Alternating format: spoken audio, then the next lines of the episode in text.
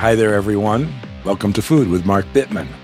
As usual, you can reach us at food at markbittman.com. We're happy to hear from you and we'll answer. Send us questions, answers, criticisms, congratulations, felicitations, joy, etc.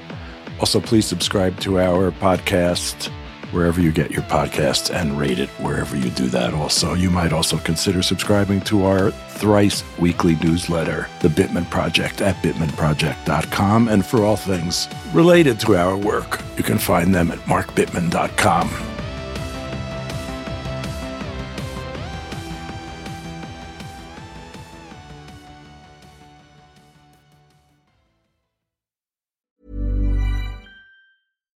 Is a furniture company known for timeless design and thoughtful construction and free shipping, and that extends to their outdoor collection. Their outdoor furniture is built to withstand the elements, featuring rust-proof stainless steel hardware, weather-ready teak, and quick-dry foam cushions.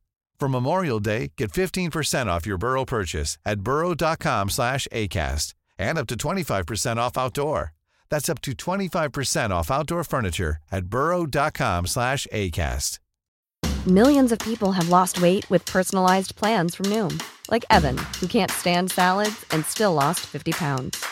Salads, generally, for most people, are the easy button, right? For me, that wasn't an option. I never really was a salad guy. That's just not who I am. But Noom worked for me. Get your personalized plan today at Noom.com. Real Noom user compensated to provide their story. In four weeks, the typical Noom user can expect to lose one to two pounds per week. Individual results may vary. Even when we're on a budget, we still deserve nice things. Quince is a place to scoop up stunning high-end goods for 50 to 80% less than similar brands. They have buttery soft cashmere sweaters starting at $50, luxurious Italian leather bags, and so much more. Plus, Quince only works with factories that use safe, ethical, and responsible manufacturing. Get the high-end goods you'll love without the high price tag with Quince. Go to quince.com slash style for free shipping and 365-day returns. Hi, folks. We have a new sponsor and an interesting one.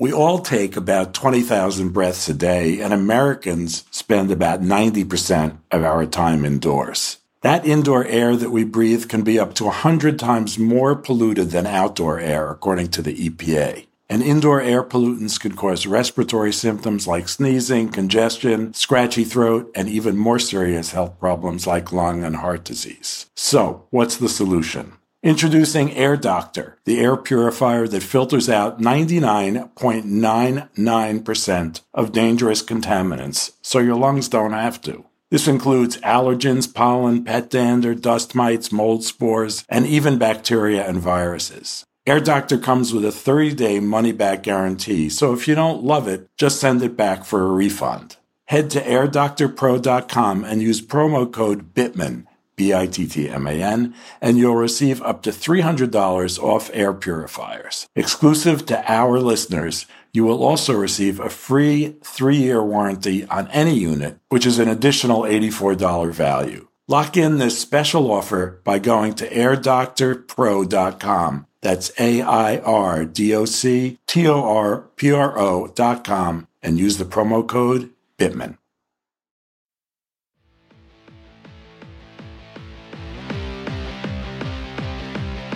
We are rerunning our not quite year old, I think, interview with our friend José Andrés. It was an extremely popular episode, and um, José has only grown in fame and stature since we recorded this and thought it was worthwhile playing again. If you didn't listen the first time, you will really want to hear this. And if you did listen to the first time, I enjoyed listening to it a second time. So here we go. So good to see Hola. you. You look so great. It's really it's a pleasure to see you. I, I lost a lot of weight, Mark. Uh, you look awesome too. And and you know, I'm not gonna lie to you, but people like you that for years you've been uh, you're talking about food as something good, but also talking as food that can be something healthy and great, and and one should not go against the other. This pandemic, I lost 78 pounds. Um, I I still eat what I like. I still drink what I like. Uh, but you know, much more conscious on on the quantities, on more sports, Uh, and, and here I am, my friend. What are you doing for exercise? Uh, if I will go to a restaurant in South Spain, and the restaurant was one hour and 10 minutes away walking, I will leave my home one hour and 10 minutes before. I will not get on the car. And even often I will go back walking.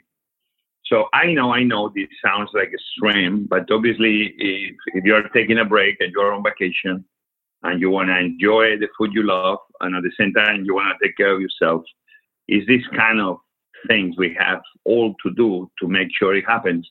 Cannot be that my own restaurants, my own food industry, uh, is the one that is making people obese and overweight and unhealthy. Uh, I think we all need to take personal responsibility. It's all to us. Me, I'm also a chef. I'm also a cook. I am in charge of feeding people. People put in me their faith and in so many others, uh, the way they eat. And for me, I have to understand how this thing works 360. Uh, and this this year of COVID for me has been the realization of a lot of things. One of them is that my industry brings joy and gives great times to people and families coming to our restaurants, but also, uh, you know, our own restaurants with the portion size and everything in between, we can be part of the problem too. It's not about being being being overweight or not. It's about feeling good. Period. And I feel great now. I'm wondering if you've changed the menus at all in any of the restaurants per your discoveries around or your your increased realization around diet and eating and the role restaurants play and so on. But remember, I was always very proud that my restaurant did the small portions. And I was always very proud that I tried really to price the items in the menu at the right price. We we are the brokers of our guests chefs, general managers, restaurant owners, we, we are the brokers of our guests when they come. We must give them the best possible experience. Also, I began realizing that sometimes when somebody comes that we want to show appreciation, we may not buy them the check, but we send extra food. I realized that this extra, extra food uh, was not making much sense anymore. We make the kitchen work more we we we use more food that the people cannot barely eat. Yes, we look good. Look at how generous we are. We are generous. Humanity yes. is about generosity, and the way we have to spread generosity is let me give you more. Yeah. And I came to realize that this is wrong. In my case, when I go to a restaurant and people show love and appreciation, man, I can only be but thankful. But I'm trying to lose weight. I'm trying to be healthy. I'm trying to make sure that that that that I leave the restaurant not feeling guilty. And they are the way that that those people want to show me love. It's giving me more food. It's like a nightmare. Even things like these are making me in this COVID-19 to rethink that this is not the way, that there's other ways to show respect, other ways to show appreciation. This way we don't work, make the kitchen work extra. We don't make the waiters work extra even for food, nobody's going to get uh, any extra money or tip or anything. To make the entire system work more, you spend food that is going to end in the garbage if people don't take it. You're wasting food. At the end, even empathy and even goodwill can be a negative.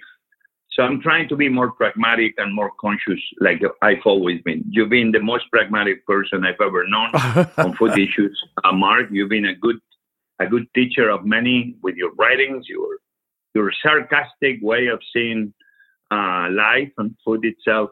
And I just realized that life is always about evolution, about about rethinking, about not taking things for granted, or not being fixated that is this way or no way. Things change, things have an evolution, and we all have to to go with that two or three things you said just now are so smart. I mean, life wise, yes, second guessing. Second guessing is just reevaluating what you're doing and saying, can I do it better? That makes perfect sense. But, you know, I had not thought about, as you know, I know a lot of chefs, and I often would have the kind of experience I would have it at Jaleo or, or one of your restaurants. I'd have those at other places where people would start saying, "Oh, welcome. Here's a bunch of stuff extra." And it was in a way it got to the point where first you'd feel guilty you weren't eating the food that your friend was sending out for you to eat or you'd force yourself to eat it which means you'd drink more wine at the same time and you'd stumble out into the street. I mean it's a funny problem to have but um, i realized that i slowed down going to restaurants. I went to fewer and fewer restaurants because there was just too much food. It's super interesting because it does raise questions for you know restaurants in general, not just you. I mean, you're you're among the more advanced thinking and and clever uh, chefs, but still, everybody's got to be grappling with this. How do I adjust my menu? Uh, not only post COVID, but in the in an era where people are eating more consciously and thinking more about food waste and thinking more about what they put in their bodies and so on what does that mean for restaurants, which were until very recently places where the, the, primary word was sort of abundance? You wanted to like talk about quantity. You wanted to say, we are going to treat you really well with the, not only the highest level of ingredients, but lots of them and lots and lots of food. And now it's sort of like, how can we treat you right and impress you without killing you with kindness or, or something? And, and obviously, uh, uh, uh, this anybody that wants to use what I'm saying right now can take it in the wrong way. Say no, now now José Andrés or chefs they they want to be doctors to an well uh, to a degree we are we all are. Uh, when we're trying to talk about how to build a better community, a better society, how to make sure that we don't have um, obese people in one side and hungry people in the other, that we don't degrade everything around us, even in our own communities, and unconsciously or consciously with what we put on the plate, that uh, we make people overwork and underpay because we have to take care of so many things that at the end the only way to take care of is let's add more people to the payroll. So because we need to have more people instead of being smarter in how we do things. So we have more people, but we pay them less. So therefore we can be in business it's all these kind of things that even those lists of cheap eats that some magazines or newspapers have in America and around the world. Um, I understand they're good. When I was younger, I appreciate those lists. But sometimes, even that moment, uh, uh, if you are paying too little for something, it's somebody losing. Somebody or something is being lost in the chain. Uh, the farmer is not getting paid his fair share, or the cook is not getting paid, or the guy delivering the food is not getting paid something happens. So you like your quinoa, it's great. You are not supposed to know about everything, but you want to. But all of a sudden, because you're quinoa, somebody in Peru 10, 15, 20 years ago, when the quinoa craze began, all of a sudden they cannot feed their families because you love for quinoa and because you pay more, therefore they cannot afford it. It's fascinating. Those are the unintended consequences that we must not feel guilt for them, but it's good that we have people that makes us smarter, makes us understand the 360 of every situation. Therefore, our actions can have positive, real achievements in real time, not 20, 30 years from now. When you look at a plate, when you go to the supermarket to buy an ingredient, whatever it is, it's not just the food, it's the labor, it's the farmer, it's the environment, it's all of that. And I'm you know, there are ways we can do, we can make things better right now, but the long term solution is really more democracy. And that that's a, a multi generational project.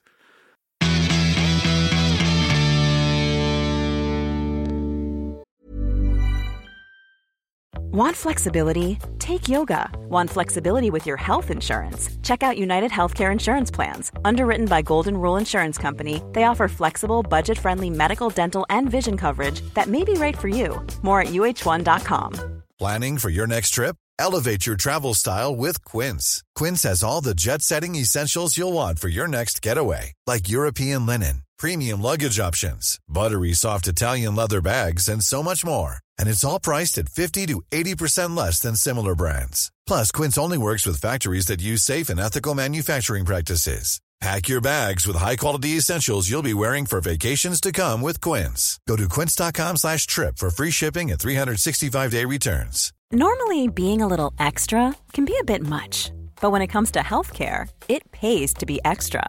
And United Healthcare makes it easy with Health Protector Guard fixed indemnity insurance plans. Underwritten by Golden Rule Insurance Company, they supplement your primary plan, helping you manage out of pocket costs without the usual requirements and restrictions like deductibles and enrollment periods. So when it comes to covering your medical bills, you can feel good about being a little extra. Visit uh1.com to find the Health Protector Guard plan for you. Mom deserves the best, and there's no better place to shop for Mother's Day than Whole Foods Market. They're your destination for unbeatable savings, from premium gifts to show-stopping flowers and irresistible desserts. Start by saving 33% with Prime on all body care and candles. Then get a 15-stem bunch of tulips for just $9.99 each with Prime. Round out Mom's menu with festive rosé, irresistible berry chantilly cake, and more special treats. Come celebrate Mother's Day at Whole Foods Market. Hi, folks. We have a new sponsor and an interesting one.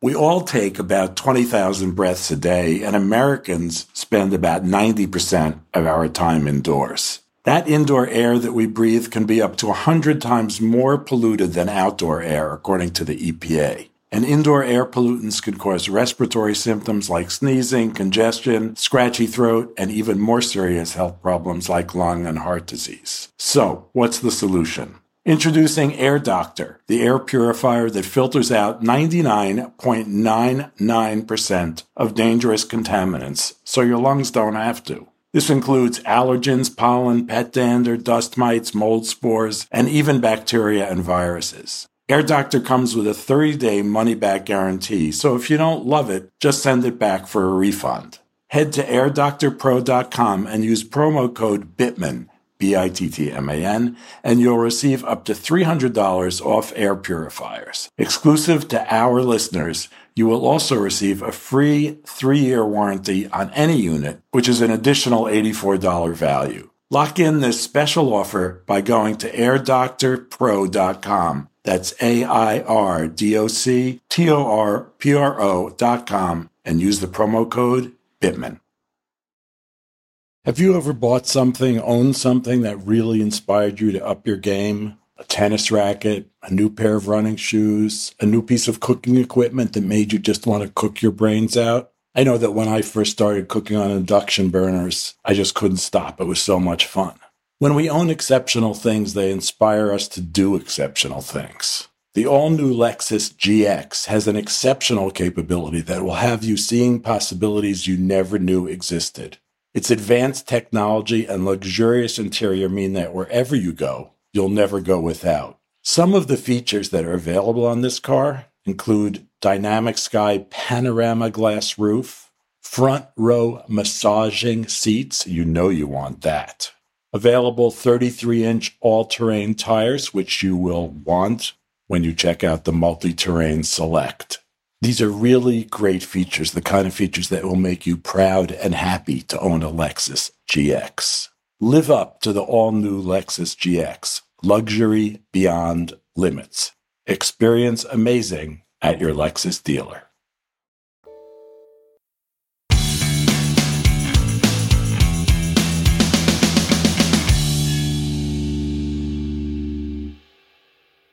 Let's talk about World Central Kitchen before we stray too far because I mean, pretty interesting. You had a small restaurant empire. Empire is an exaggeration, I suppose, but a, a you know a, a, nice restaurant chain. You had a lot of respect. I love you. Many other people do. The food's great. You're doing well. Da da da da. Here, all of a sudden, out of the blue, it seems to most people, some number of years ago, you'll tell us what you go off and start feeding the world for free. Tell us that story and tell us what's bring us up to date on that. Well, it's not it's not for free because we have thousands of of Americans and people around the world that that they do a big effort supporting us. World Central Kitchen, uh, I think the seeds that were planted in me happened through my lifetime uh, random moments of learning that shape who we are. My mom and my dad were those people in my life. They were nurses. I saw empathy in hospitals and kindness since I was very little. My mom and my dad, they had two shifts. My father worked at night, my mother in the morning. We had babysitter.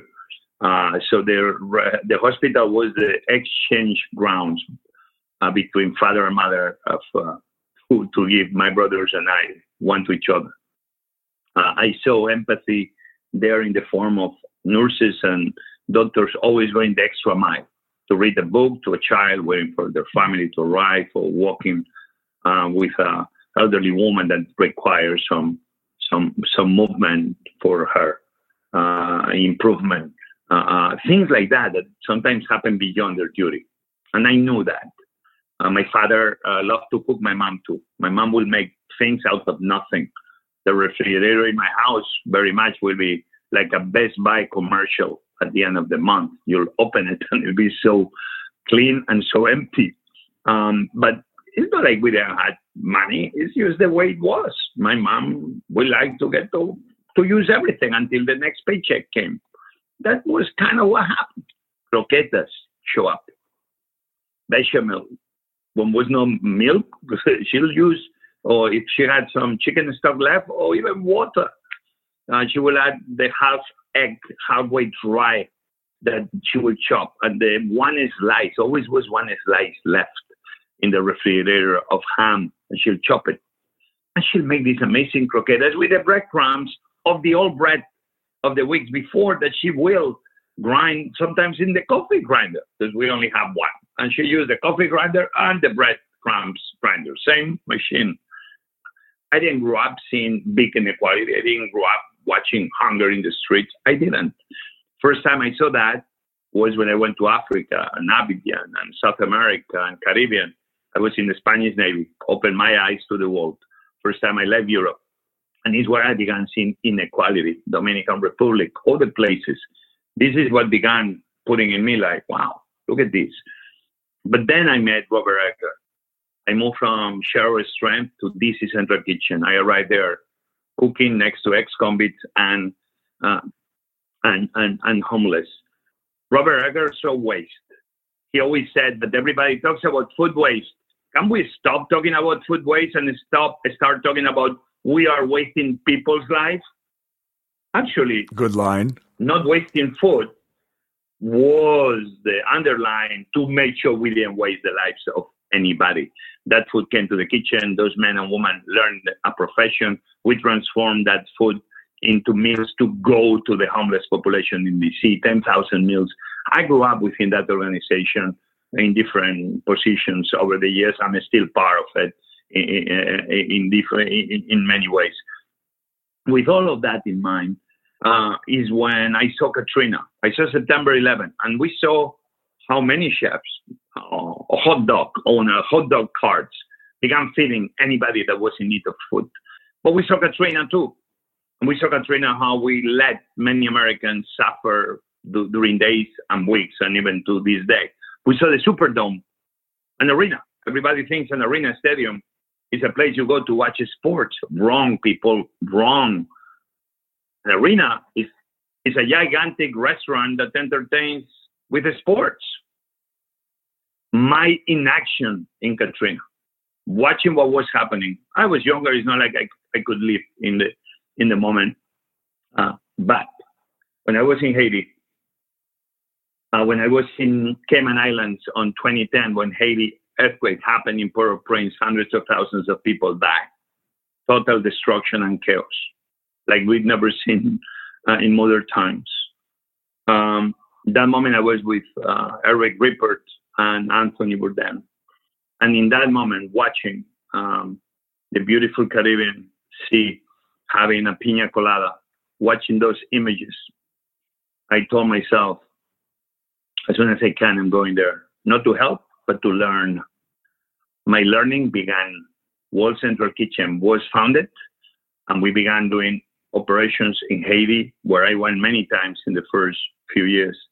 In the process, I learned how cooks like me, how food people like you and I, we feed the few, well the souls, well their bodies. But if the entire food community comes together, imagine what we can do when we come together in the hard moments. World Central Kitchen was great on that promise.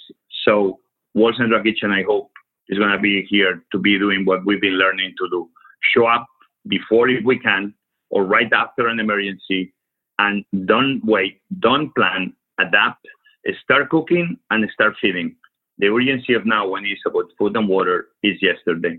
We're trying to be next to the, the people immediately right after something happened is the least we can do. A plate of food becomes hope.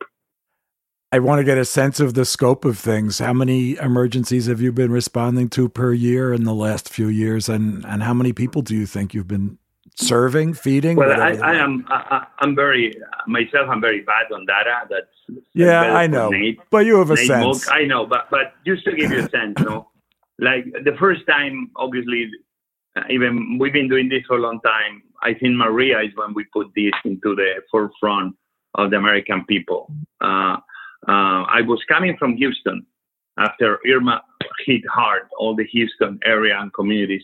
And I remember spending there almost 11, 12 days uh, cooking in different places and setting different kitchens. And we were doing tens of thousands of meals. Um, but Maria is the, pl- the, pl- the place we almost did 4 million meals in one operation, wow. almost 120, 150,000 meals a day, 26 kitchens, we went from 10 friends the first day, many of them some of the best cooks in San Juan and amazing food truck owners. 10 friends to 25,000 volunteers. We went from one restaurant to 26 restaurants. We went from 1,000 meals a day the first day to more than 120,000 meals a day. Uh, we were doing distributions in 175 to 110, depends the day, places a day. So now we began growing and growing for you to give you an example, when Dorian happened and hit Bahamas, 80,000 people, 15% of the country, were damaged by the, the, the explosion of that hurricane. Um, within days, World Central Kitchen was doing 80,000 meals a day across 14 islands, six helicopters, two seaplanes. Um, we did um, a little bit more than 3 million meals in, in, in, in a country that has less than 400,000, 450,000. Uh, keep going. Beirut, when the explosion destroyed that city, uh, we were there in 12 hours doing almost 20,000 meals a day with the help of 10 of the most talented, amazing uh, Lebanese people that many are some of the most caring, loving, and best chefs. Uh, I, am amazed we can do it so quickly. Uh, Providence. So in this pandemic, uh, I think we are in the north of 50, 60 million plus million meals. Uh, um, we did those meals specifically when everything was dark. Remember in the early days, in March, April, May, many uh, hospitals were having cooks not showing up. Public transportation was stopping in some places. Um, uh, people were getting sick and couldn't go work. World Central Kitchen? We had a lot of operation, uh, a lot of experience in cholera in Mozambique, in Haiti. Myself, I've been in those situations. By March, even this came from February, we were able to develop the first health code in how to behave in the kitchen in the moment that I knew I was putting people in danger by sending them to operations during COVID. Uh, Mark, remember that we had people at World Central Kitchen in Japan, in, in, in Yokohama, with the help of chefs like Nobu and his teams and many others, that we began feeding the first cruise ship that was known with COVID cases on board. We began feeding them. There, my worry was how we keep my team healthy in a moment that this COVID looked like very bad. We followed with Oakland when Governor Newsom called us, and we were in Oakland waiting for the cruise ship to arrive. We never stopped since then. The health protocols we created in early February, and we began sharing with many, like other restaurants I think was Black Sheep in China and Hong Kong share also theirs. It's what I'm the proudest. In the process, we kept vast quantities of our teams conscious of wearing masks, of wearing gloves, of keeping distance. We ran a very safe organization. We put 3,000 restaurants up and working.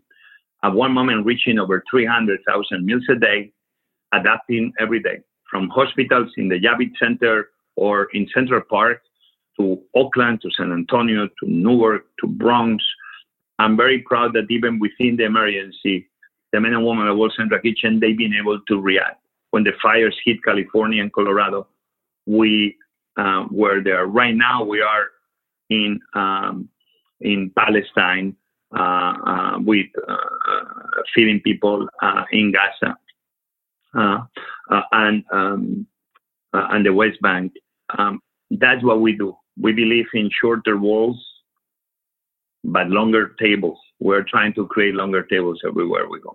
Something you and I talked about a while ago, but we haven't talked about it for a while is what's the what's the proper role or what would be a better role of government in all of this since what World Central Kitchen does is arguably something that we could or should depending on your point of view be relying on either the UN or local governments to be doing the men and women that work within government uh, government agencies or in international development agencies like the World Food Program within the uh, the UN or in America, um, the USAID, which does a lot of uh, represents America in in, in big uh, catastrophic events overseas, uh, or FEMA in the United States. We can all do better. I think the people working in those organizations they know it. Sometimes organizations grow too big. They lose the capacity to react quick and fast. I know that sometimes I may sound like a smart ass when I tell we can do better, we can do faster, and everybody, yeah, yeah, Jose, but this is a very big catastrophic event. Come on. But I think food and water is something everybody understands. But let me tell you what happens in an emergency. You know the people that are really, really, really always suffering? The poorest people in the poorest part of town.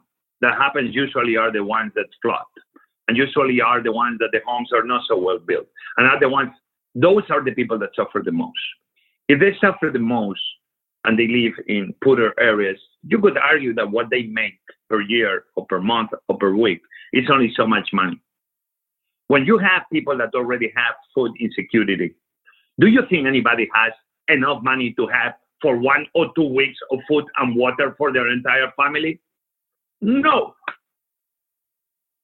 and quicker we respond, quicker people feel okay and hopeful, but quicker the reconstruction starts. I want quicker because we must be ready for the next hurricane season or the next flooding season. And we must rebuild better, smarter. Governments, big NGOs, they have a tendency to plan. So if you only build success in following the plan and nothing goes to plan, and your teams don't learn how to adapt and embrace complexity, they will always be a failure. So my call is going to be on behalf of everybody, trying to make FEMA better, trying to make bigger organizations better, and trying to make sure, hold on, that we are not perfect, that we keep learning so we can always have the quickest and fastest response no matter the situation. I am so proud to know you. I'm so happy that we've become friends over the years and yeah, you're just you're doing such great work. You've become a hero. It's fabulous. We began talking at the beginning, right, about how everything is 360. Now I don't want anybody to feel guilty. It's okay one day you overeat. It's okay one day you overdrink. It's okay you do whatever you want. Okay, be free and be good and celebrate life. Food is a way, but we must all do it more pragmatically. We without excesses in the in the too much or in the too little just be natural, be you, but just think about it. Chefs like me, food writers like you, many others, we've all talked with romanticism about the people, many of them women, around the world that cook in the streets. We've made street cooking almost something like this. If you really love food and you are a foodie, you love street cooking. And you know the best places in every city and sometimes they are in the poor neighborhoods. But i want everybody used to think when you go to one of those men and women that are in the street some of them are successes. And they work in good environments and very clean but many of them look around where they work look around how they live look around. All of a sudden, you realize if you really go deep, that there's no so much romanticism. That those people are living a hard life. That they are working longer hours they have to because maybe they have to move their entire restaurant on the street in and out every day. that they put hours and hours just for you and I to be able to go and do an Instagram and say, look at the amazing ball I got today. Even those situations, we don't realize because maybe we don't have to be asking ourselves about everything every single time. But behind every plate of food is a story. All together, we must make sure that all the stories behind every plate of food are good stories. And where the people behind those foods, not only from the woman that cooks that bowl, all the way to the people that provides us with the ingredients from the goodness of the earth, we must be pragmatic in understanding that everybody in that chain is taken care of. I don't think that's much to ask. It's okay to keep thinking about food and romanticism. I am the most romantic guy when I think about food. I can explain to you how a peach smells or the silky peppers that my mom will roast and peel with her hands when I was very young and I will watch her in awe. It's okay to love food and express ourselves this way, but also must be the new rule of the land that food people of the world will look at the plate of food with another eye, from another angle. And even maybe street food, still we need to enjoy it. But if we can give that person a place that can own a food truck, or maybe will be better. Should be that we love the profession we love, the eating and the foods and the dishes that makes us who we are but we m- must make sure that the people that make it happen are also enjoying that moment in the same way uh, you and I do it. So that's just food for thought, Well, it's important to think you could love the food, but you have to love the people who produce it and the earth that produces it too. So, yeah. Thank you, my friend. I love you. It was great to see you and so much fun to talk. You're looking good. See you in DC. Bye. Hope so.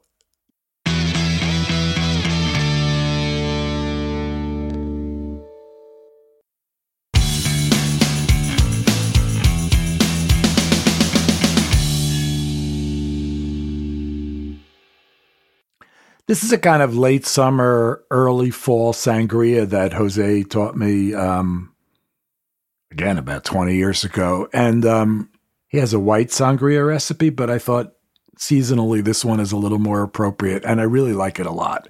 So, um, you know, like most drink recipes, it's pretty straightforward, but there's a lot of stuff. You just need to combine all of these things in a pitcher. Ready? You're going to want to write this down about two cups of red wine, and we're not talking about rot gut here. We're talking about something decent. Doesn't have to be the best wine you have, but something good. Two cups of red wine, about a cup of cut up fruit, but fall fruit, oranges and apples, pears, like that. Maybe some more chopped up for garnish. Um, a shot of vodka, you can use more. A shot of brandy or Grand Marnier, again, you can use more. A bit of fresh orange juice, let's say uh, an oranges, a navel orange's worth, a shot, again, a shot of fresh orange juice, a little bit of lime juice, a teaspoon of sugar, um, or you can use more when you taste this, and a cinnamon stick. Put all that stuff in a pitcher, stir it, refrigerate it for a couple hours and then add ice to fill that pitcher. And um, you can add a splash of Sprite or 7 Up or seltzer or tonic water if you want. Uh, more sugar or more spirits to taste, and serve that uh, garnished with a bit of additional cut up fruit. That is a good fruity sangria. And those of you who are fans of red sangria, I'm sure will like it a lot.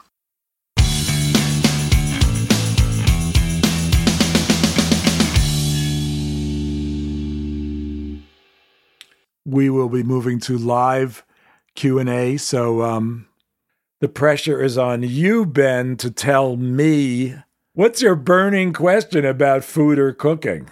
Mark we just welcomed our, our third kid 11 uh, week old baby zoe so we got three at home.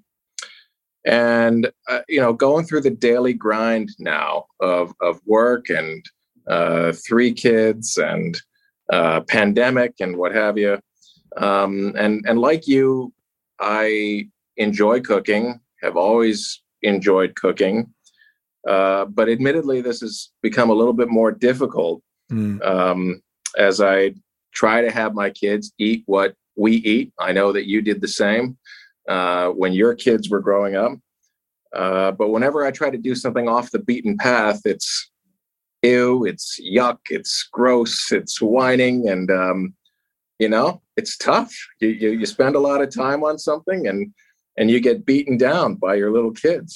I, I'm sure you get the question all the time about what do you feed kids, but I want to ask it a little bit differently, which is, I knew you grew to love cooking when you had little kids, and I guess my question is, how? Well, I think I grew to love cooking before, but I think I was uh I wasn't uncompromising. But I think I did say I'm cooking grown-up food and I expect people to eat it. And I did um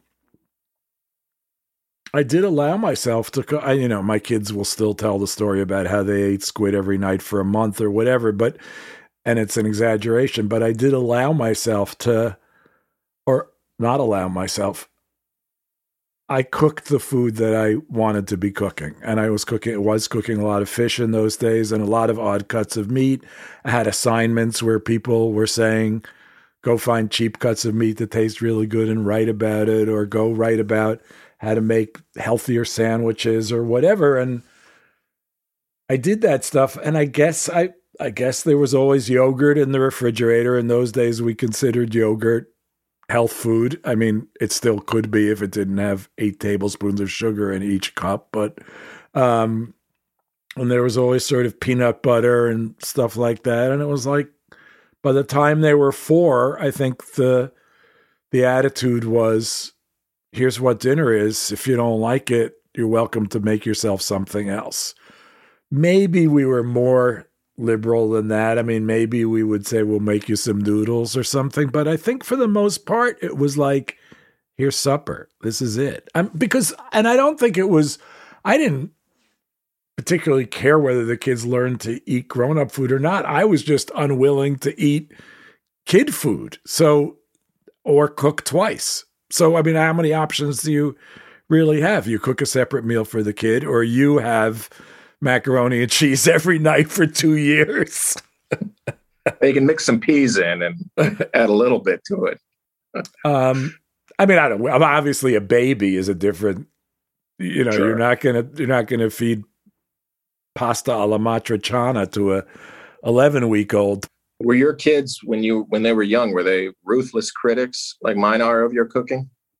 I mean, not just my kids. I look, I was learning. I'm talking about the 80s mostly here. I guess the 80s and the 90s. I'd say from those 15 or whatever years, I was really learning how to cook, but I was cooking with uh, all kinds of different people, from chefs to you know, grandmas. I was cooking with those kind of people almost all the time, and I would come home excited and say, you know, I want to make this Korean tofu stew I just learned, or I, or I, you know, I want to make this uh, whatever these Thai shrimp sticks, or or fresh tortillas with tongue, or you know what, whatever it was. I wanted to do it, and sometimes they were big hits, and sometimes they were like, "What are you? What are you even thinking? Putting this stuff on the table?" So my kids have broad and deep knowledge of food and extremely uh, uh, adventurous palates, and I think that that's the upside. The upside is if you feed them grown up food, then they grow up to eat everything, which is kind of what adults should do, I think. Well, my kids are ruthless. I guess I've been blaming it on them being kids, but maybe I'm just a bad cook. Let's hear what you're trying to feed them.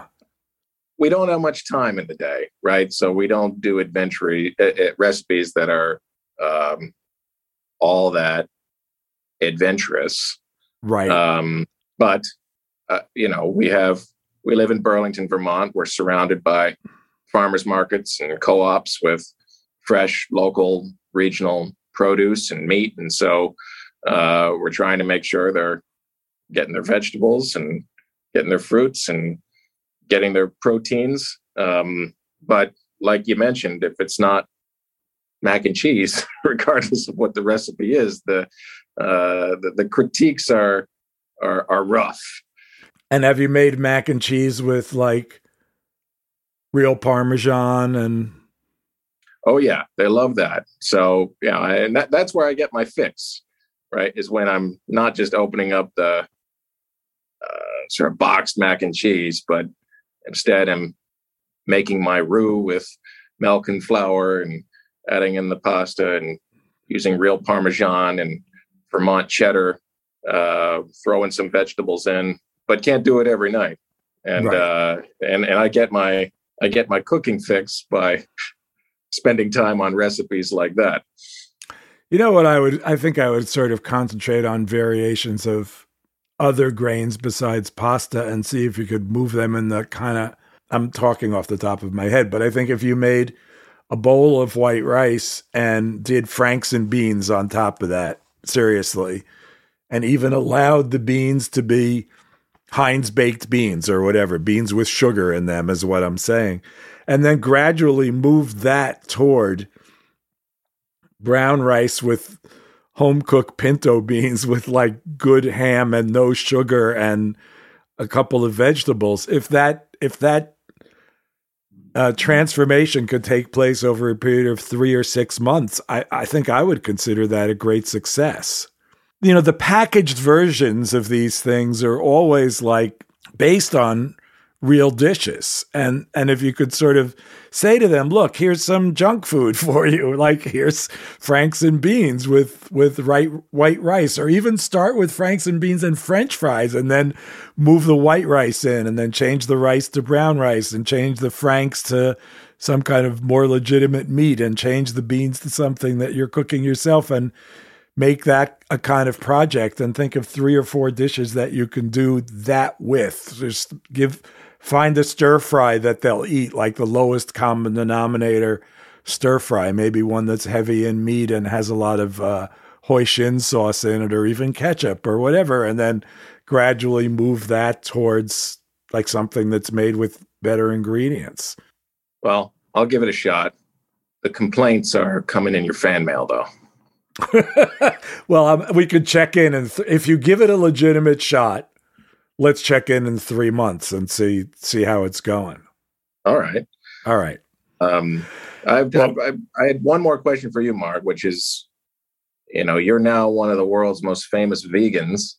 No, I'm a partial vegan. I'm not a vegan. I'm a vegan before six. So I'm the I'm well, one of the world's most famous part-time vegans you're certainly the world's most famous vegan before six o'clock. Uh, if you could do it all over again, would you have your kids follow the same model? Would you do more uh, of that when they were young? You know, I think that to the extent that you can convince your kids and yourselves, obviously, that rice and beans and vegetables and fruits are sort of the the real staples, and everything else is is add-ons I think you're doing a great job. I mean, on, but it's a lot of pressure to put on parents. I, you know, I think that the first, the first job of parents, I think, is to try to get to get get their kids to eat real foods, to to eliminate sweetened breakfast cereals and Lunchables and and you know overly sugared yogurts and other f-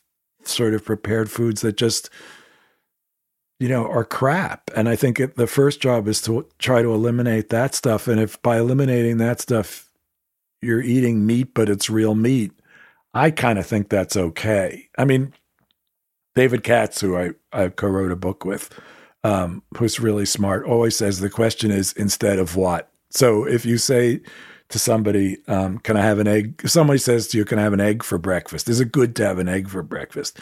David would say, If you're having an egg instead of a donut, the answer is yes.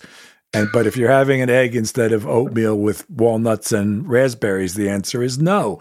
And you know, I think if you look at a lot of things in that, ask yourself that question. If the kid says, "Can I have a strawberry yogurt for dinner?" and the and the alternative is whatever you're making, you know, I think they should be encouraged to be eating what you're making. Thanks, Mark. If you want to speak with us, call our our podcast hotline 833 food pod. That's 833 366 3763 and we will set up a time to chat with you uh, via zoom and we'll record that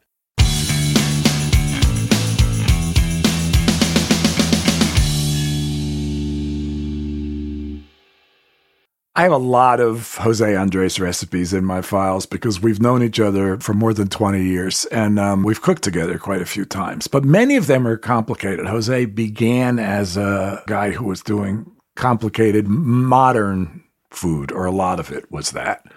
One of my favorite dishes that he's done of all time is uh, a dish he calls Santorini lentils, which are yellow split peas. Recipes originally from Zaytinya, his Greek Middle Eastern restaurant in DC. Um, this is a, a, really, really good, simple um, split pea dish. You can use what are called Santorini favas. You can use any split fava beans. You can use yellow split peas, yellow dal. You can use green split peas, anything like that. So start with, a, say, a three quart pot and uh, put a tablespoon or two of olive oil in there and cook some chopped onion, a quarter cup, half a cup or so of chopped onion until it softens and begins to turn brown. That'll take what seven, ten minutes, and then uh, add some bay leaf, a couple of bay leaves, some sprigs of thyme, and uh, some black peppercorns. You can put the black peppercorns and the thyme and bay leaf in a cheesecloth if you want to fish them out later, but I don't bother to do that. Then add um, a chopped carrot uh, and a pound of your split lentils, uh, your split favas, or your uh, split yellow peas or split green peas, whatever you like here, and add water to cover by a couple of inches. Uh, bring that to a boil and cook until most of the water is absorbed, which is going to be about 30 minutes. Uh, adjust the heat so that it, it doesn't dry out. Um, when the lentils are nearly soft, turn the heat down to a bare minimum, cover, cook for another 10 or 15 minutes or so until the beans or peas are, are really tender and then turn off the heat. If they're not tender, add a little more water and cook for a while longer. Then let that cool off a little bit. Drain the lentils if the mixture is very wet and then mash them or semi puree them. You can use an immersion blender, you can use a potato masher, you could use a real blender that is a stand up blender, you could use a food processor. You want a sort of rough puree and then season to taste with salt and and more pepper. You can make this well in advance. If you want to warm it and serve it warmer at room temperature, garnished with capers, some chopped shallots or chopped chives, good healthy drizzle of good olive oil, and a sprinkling of lemon juice. Uh, really, really great. So you'll like that. And I want to thank you to my old friend Jose Andres, who amazes pretty much all of us on a daily basis. You can follow him on Instagram and Twitter at Chef Jose Andres. That's Chef, J O S E A N D R E S, Jose Andres. And at WC Kitchen, and on Facebook at Chef Jose Andres, and at World Central Kitchen. One word thank you to Davis Lloyd, as always, our fabulous engineer, who, even when I'm up at the crack of dawn recording in poor voice, he makes it sound great. And to Kate Bittman, my co host and our producer. If you want more from us, please visit bittmanproject.com you'll find a great piece I just published about my trials and failures with the sous vide wand. And I think by the time you hear this, you'll see a great piece up there by Carrie, who's been mucking about with whole wheat pastas and some other things. But lots of good stuff coming up. Check out the newsletter, bittmanproject.com. Please subscribe to the podcast and rate us. Give us five stars. Tell your friends. Keep us going. And we will see you next week with someone whom you haven't heard before and also fantastic. Bye for now.